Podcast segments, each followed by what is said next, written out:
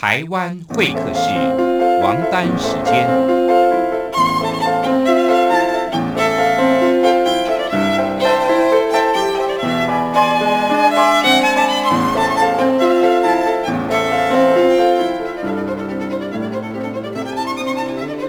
由天安门学生运动领袖王丹主讲。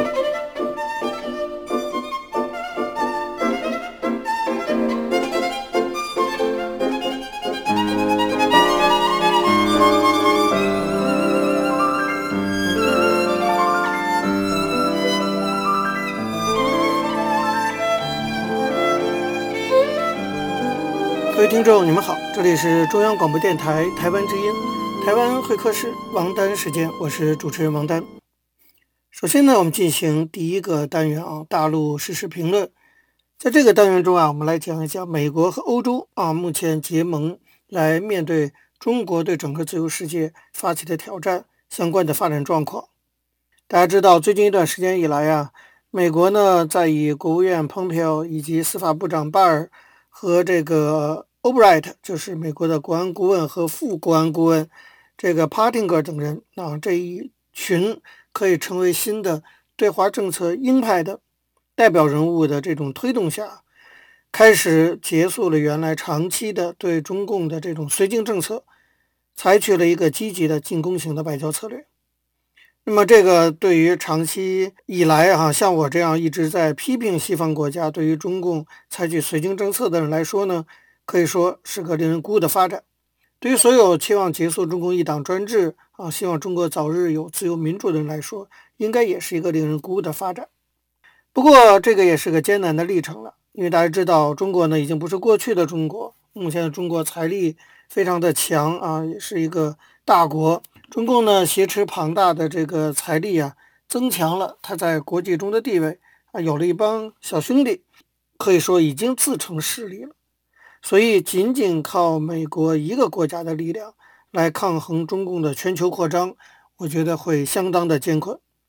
这一场战役啊，可以说是没有硝烟的战役啊，竟被外界称为新的冷战。那么，如果美国想赢得这个新冷战的胜利，搞好跟欧盟国家的关系，可以说是至关重要。不容讳言呢，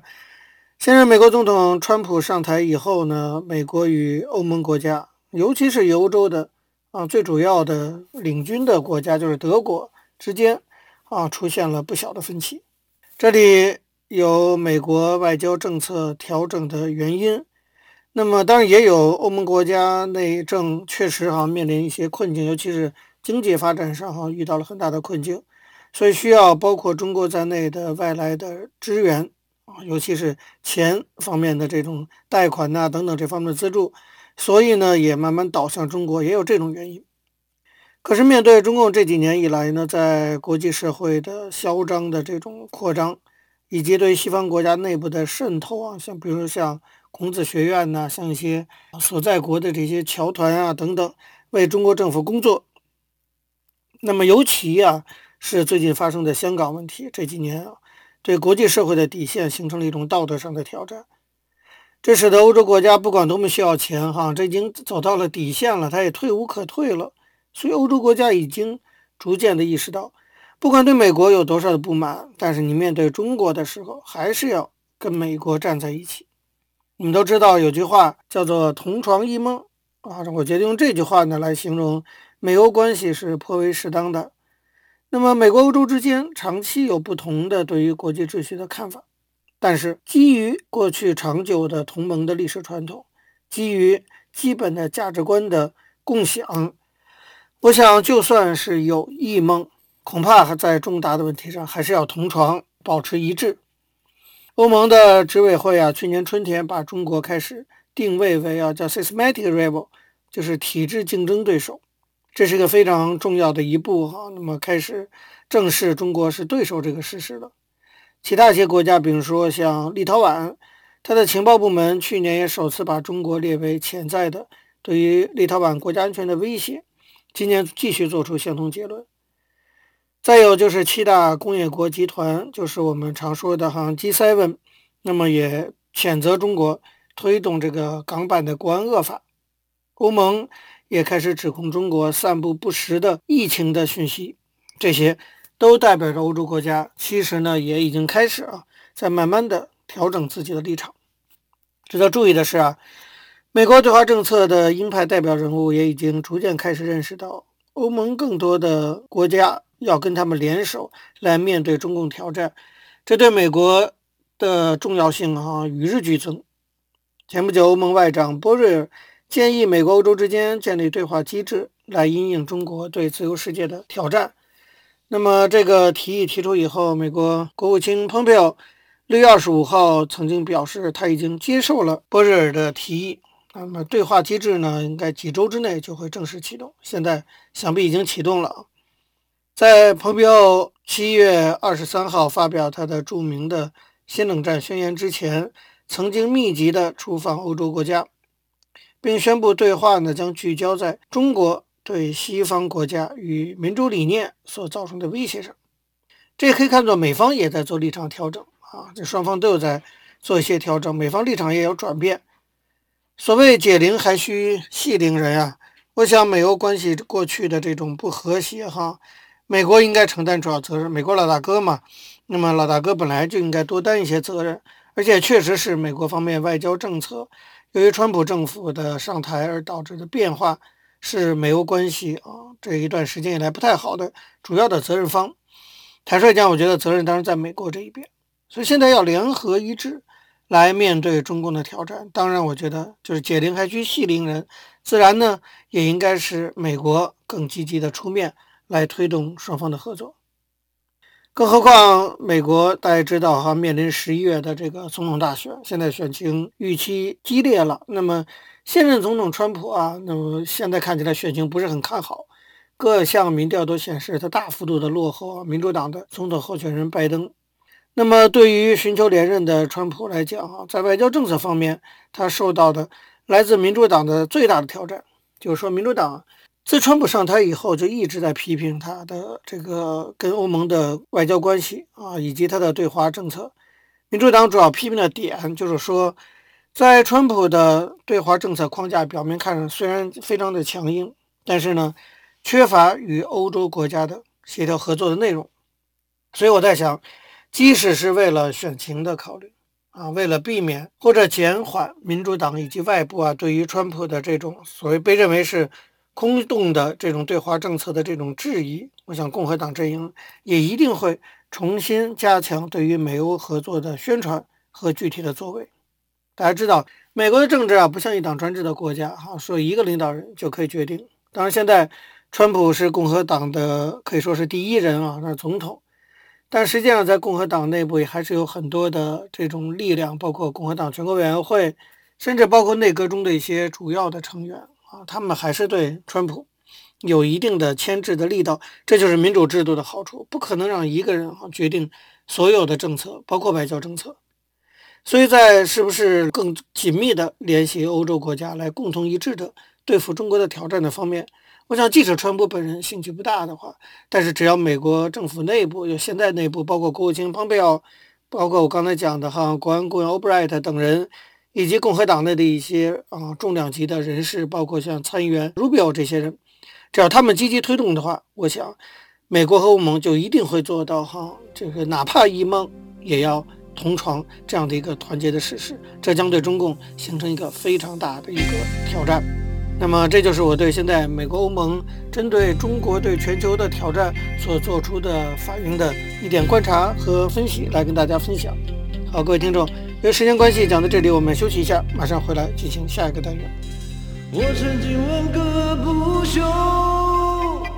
你何时跟我走？可你却总是笑我一无所有。我要给你我的追求，还有我的自由，可你却总。是笑我一无所有。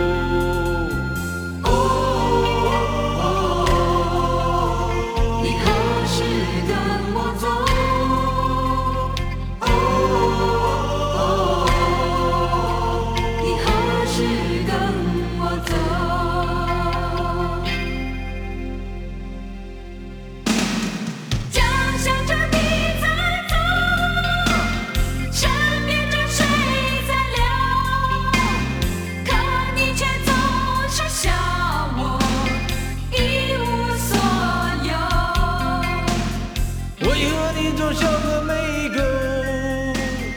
为何我总要追求？难道在各位听众你们好这里是中央广播电台台湾之音台湾会客室王丹时间我是主持人王丹。我们接下来进行的是历史回顾专栏。在这个专栏中呢我们要根据一些当事人的口述历史回顾一下中国改革开放以来走过的历程。我们根据的是欧阳松等主编的改革开放口述史》一书。延续上周内容啊，我们继续介绍中国南水北调工程大概的一个决策的过程啊。那么，围绕南水北调工程怎么建的问题，可以说是众说纷纭。有一部分人呢建议先建设东线，另一部分人建议先建设中线。这个东中线的争论或者中东争论啊，持续了多年。主要原因就是当时中国的财力还有限，不可能两者同时建设。有一次在京西宾馆开会，那时候国务院成立了南水北调规划审查委员会。邹家华是主任，他主持会议，会上两种意见争执不下，最后不了了之。因此，水利部当时面临的问题就是怎样才能够对南水北调早一点形成一个统一的意见，开工建设。一九九八年，中国发生南方的大洪水，那么给政府的启示就是，不仅要加强防汛工程的建设，还要利用洪水资源给北方多补水，在减少南方洪涝灾害的同时，兼顾北方对水资源的需求，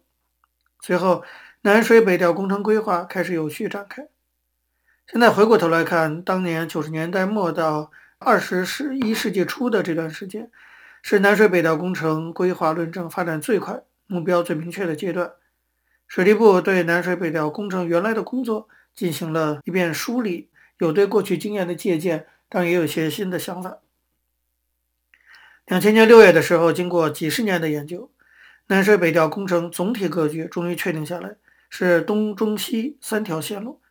分别从长江流域上中下游调水。那么东线工程呢，就是从长江下游扬州抽取长江水，利用京杭大运河及与其平行的河道，逐级提水北送，并连接起具有调蓄作用的洪泽湖、落马湖、南四湖、东平湖。出东平湖以后，分两路输水，一路向北，在蔚山附近经隧道穿过黄河；另一路向东，穿过胶东地区输水干线，经济南输水到烟台、威海。这是东线。那么中线就是从丹江口水库桃岔渠手闸引水，沿唐白河流域西侧过长江流域与淮河流域的分水岭方城垭口后，经黄淮海平原西部边缘。在郑州以西，顾白嘴穿过黄河，继续沿京广铁路西侧北上，可基本上自流到北京、天津。第三条就是西线工程，就是在长江上游通天河支流雅砻江和大渡河上游筑坝建窟，开凿穿过长江与黄河的分水岭巴音克拉山的输水隧道，调长江水入黄河上游。西线工程的供水目标呢，主要是解决。青海、甘肃、宁夏、内蒙古、陕西和山西等六个省自治区黄河上中游地区和渭河关中平原的缺水问题。二零零零年九月二十七日，国务院总理朱镕基在中南海主持召开了座谈会，听取国务院有关部门领导和各方面专家对南水北调工程的意见。副总理李兰清、温家宝以及王忠宇、钱正英等出席了会议。就是在这次会议上，朱镕基提出南水北调工程建设的“三先三后”的总体指导原则。什么是“三先三后”呢？就是先节水后调水，先治污后通水，先环保后用水。这个指导原则明确要求南水北调工程的规划与实施必须建立在水资源合理配置的基础上。在这次座谈会上，水利部部长汪树成、中国国际工程咨询公司董事长屠呦瑞。国家纪委副主任刘江就南水北调中的有关问题向国务院做了汇报。他们全面汇报了近年来有关部门和专家对南水北调工程的调研论证和工程实施意见，并对东中西线三个调水方案分别进行了分析比较。那么，一些专家像张光斗、何景、潘家铮、李安田、鄂敬平、宁远等也在会上发了言。这些专家一致认为。南水北调工程势在必行，应该尽快开工建设。他们对南水北调工程的总体布局、建设原则、实施步骤以及需要注意解决的一些重要问题，提出了很多很好的意见。朱镕基在听取了部门汇报和专家意见后，发表了讲话。朱镕基说：“北方地区，特别是华北地区，缺水越来越严重，已经到了非解决不可的时候。实施南水北调工程是一项重大战略性措施。中共中央要求加紧南水北调工程的前期工作，尽早开工建设。国务院将按照这个要求，周密部署，精心组织。”加快工作进度。朱镕基说，解决北方地区水资源短缺问题，必须突出考虑节约用水，坚持开源节流并重、节水优先的原则。他说，目前中国一方面水资源短缺，一方面又存在用水严重浪费的问题。许多地方农田浇地仍是大水漫灌，工业生产耗水量过高，城市生活用水浪费惊人。因此，在加紧组织实施南水北调工程的同时，一定要采取强有力的措施，大力开展节约用水，要认真制定节水的规划和目标，绝不能出现大调水、大浪费的现象。关键呢，就是要建立个合理的水价形成机制，充分发挥价格杠杆的作用，逐步较大幅度提高水价，是节约用水的最有效措施。朱镕基说，现在的水价太低了，既不利于节约用水，也不利于供水事业的发展，必须坚决改革理顺供水价格，促进节约用水。他说，水污染不仅直接危害人民的生活和身体健康，影响工农业生产，而且加剧水资源短缺，使有限的水资源不能充分利用。在开展南水北调的规划和实施过程中，必须加强对水污染的治理。如果不治理水污染，那么调水越多，污染越重，南水北调就不可能成功。一定要先治污再调水。朱镕基还说，在规划和实施南水北调工程中，要高度重视对生态环境的保护，这个问题非常重要。生态平衡一旦遭到破坏，就会造成难以挽回的后果。特别是对于调出水的地区，要充分注意调水对其生态环境的影响，一定要在周密考虑生态环境保护的条件下，才能实施调水工程。他强调说，南水北调工程的实施势在必行，但是各项前期准备工作一定要做好。关键就在于搞好总体规划，全面安排，有先有后，分步实施。同时呢，要认真搞好配套工作的规划和建设，加快南水北调工程建设。现在条件基本上已经具备了，近期开始分步实施，经济实力也可以承受。同时，加快一些重大基础设施建设，既可以有效拉动国内需求。开拓传统产业市场，又可以为经济持续发展增加后劲，促进经济良性循环。这就是中基对南水北调的一个大概的一个规划。那么，在朱镕基提出了明确要求以后，各有关方面在原来规划的基础上做了相应的调整，进行了重新的编定。在编定的过程中呢，主要做了四方面的工作。我们下周再向大家介绍。各位听众朋友，因为时间关系，讲到这里，我们休息一下。马上回来进行下一个单元。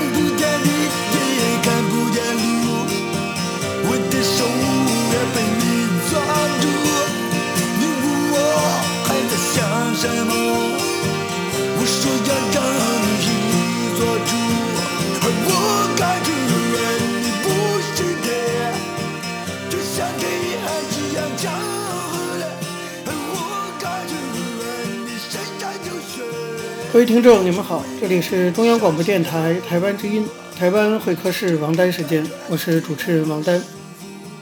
在今天的台湾经验专栏中呢，我们要继续向大家介绍在台湾民主化过程中的一项非常重要的民主实践，那就是公投、公民投票。希望呢能够从台湾的这个民主发展的经验中，提供给未来中国的民主建设一些参考和借鉴。我们根据的是台湾智库针对这个问题进行了一些资料整理。那么我们继续要向大家介绍一些学者关于啊这个公投的一些理论探讨。现在在台湾担任这个交通部长，原来曾经是台中市长的林佳龙和周永红、曾建元曾经联合撰写一篇文章，叫做《台湾人民眼中的公民投票：二零零四年和平公投的实证分析》。这篇文章是台湾智库在两千零四年三二零公投前后所做的一项公民投票民主经验研究。民意调查在结果出来之后，以学术论文形式的一个呈现。那么这项民意调查呢，观察并记录了台湾人在史上第一次全国性公民投票实施当下的民意，对于学术研究和未来举办防卫性公投的决策有高度的参考价值。虽然三二零和平公投两项提案都因为赞成票没有达到法定门槛而遭到否决。但是三位作者都认为，这次公投是一次提案失败但制度成功的民主经验，它奠定了台湾公投民主的发展基础。这个原因是什么呢？三位作者认为，反对者并不反对公投制度，而是因为主张该次公投违法而拒绝领票。换言之，没有参与投票者，事实上多数是以拒绝投票的方式参与了整个公投的公共审议。乃至于票决的过程，他们被公投的漩涡给卷入。那么，在积极的反对行动中，证实了台湾人民拥有理性进行全民公共对话和人民总投票的可能性，也否证了公投是民粹主义操弄的那种偏见。同时呢，也成功的运用了公投制度的缺陷规定，造成了否决公投的结果出现。而参与投票的人有高达百分之四十五的人参加投票，这是基于民主参与的义务感，认同公投为人民权利或义务，并且是出自于参与第一次全国性公投的历史感而参与投票的。这显示出民主和历史缔造的一种现实感，鼓舞着相当比例的台湾人民参与第一次公投，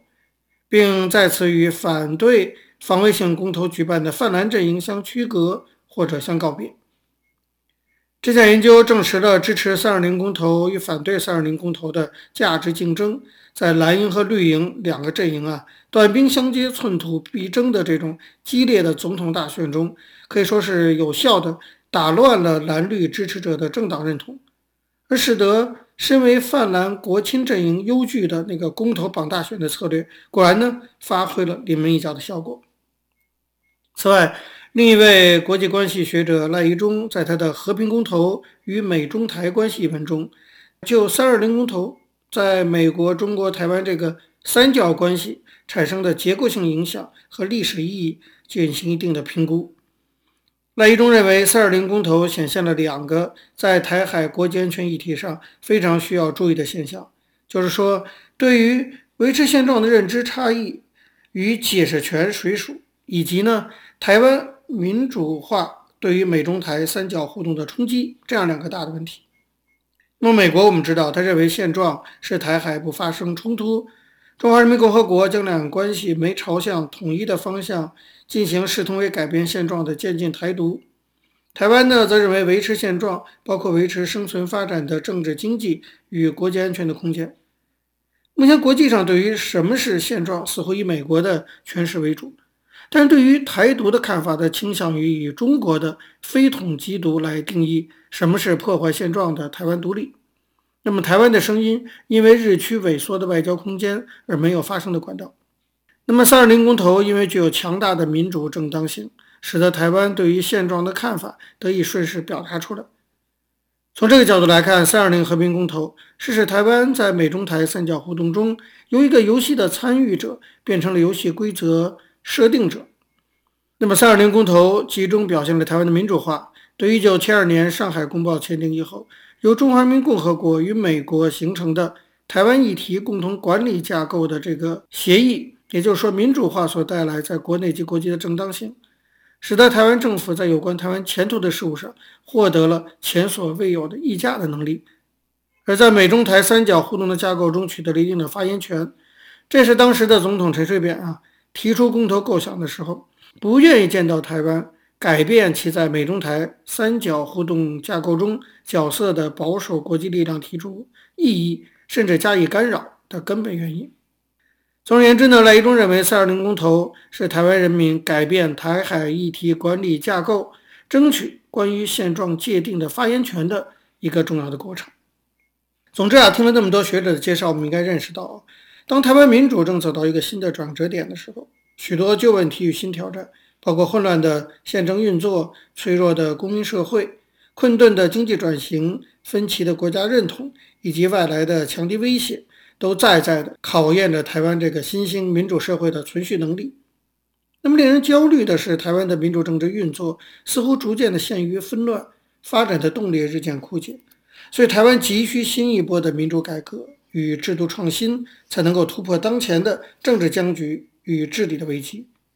所以，朝野对于公民投票的辩论就格外的具有重大意义。在这一场民主辩论中，就像过去。解除戒严、国会改选、总统直选的争议一样，社会上再次呈现两种不同思维、不同力量的这种较量。那么进步的一方呢，认为公投既符合民主理论，也是时代潮流。任何企图透过法律形式主义限缩其实现者，都是反动的修辞。而保守的一方则质疑实施公投不但于法无据、不合程序正义，更会引起政治社会的混乱，因此必须加以设限。不过，令人感到高兴的是，虽然公民投票法的条文还是有很多的缺陷，但已经在朝野政党的共识下获得通过。尽管第一次台湾全国性公投没有通过，然而全民却实际经历了一次全民性公投的体验。而公投的意义并不止于单纯的人民直接投票形式，台湾人必须从民主理论和台湾民主化的经验去探求其深层的意义，否则你没办法体现公投民主的进步性，也无法。回应那些批评者的质疑。那么，公民投票啊，必须从民主深化的角度去理解。这并不意味着说公投缺乏解决实际问题的能力。从公投民主发展的社会运动脉络来看，公投的实践经验其实多源于政治、经济和社会问题的迫切性，而成为人民积极面对与解决问题的重要途径。以台湾当前面临的内外在环境而言，如果发展得好的话，建立公投制度将发挥积极的作用。好，各位听众，由于节目时间的关系，今天的台湾会客室王丹时间到这边结束了。非常感谢您的收听。如果各位听众对我们的节目有任何的指教，可以写信到台湾台北市北安路五十五号王丹说，或者发电子邮件信箱到八九六四 @rti dot org dot tw 给我。我是王丹，下次同一时间再见。没有烟抽的日子，没有烟抽的日子，我总不在你身旁，而我的心里一直以你为我的唯一的、唯一的一份希望。天黑了，路无法延续。到黎明，我的思念一条条铺在那个灰色小镇的街头。你们似乎不太习惯没有蓝色的鸽子飞翔。啊啊啊啊啊没有烟那就划一根火柴吧去抽。你的无奈去抽那永远无法再来的一缕丝。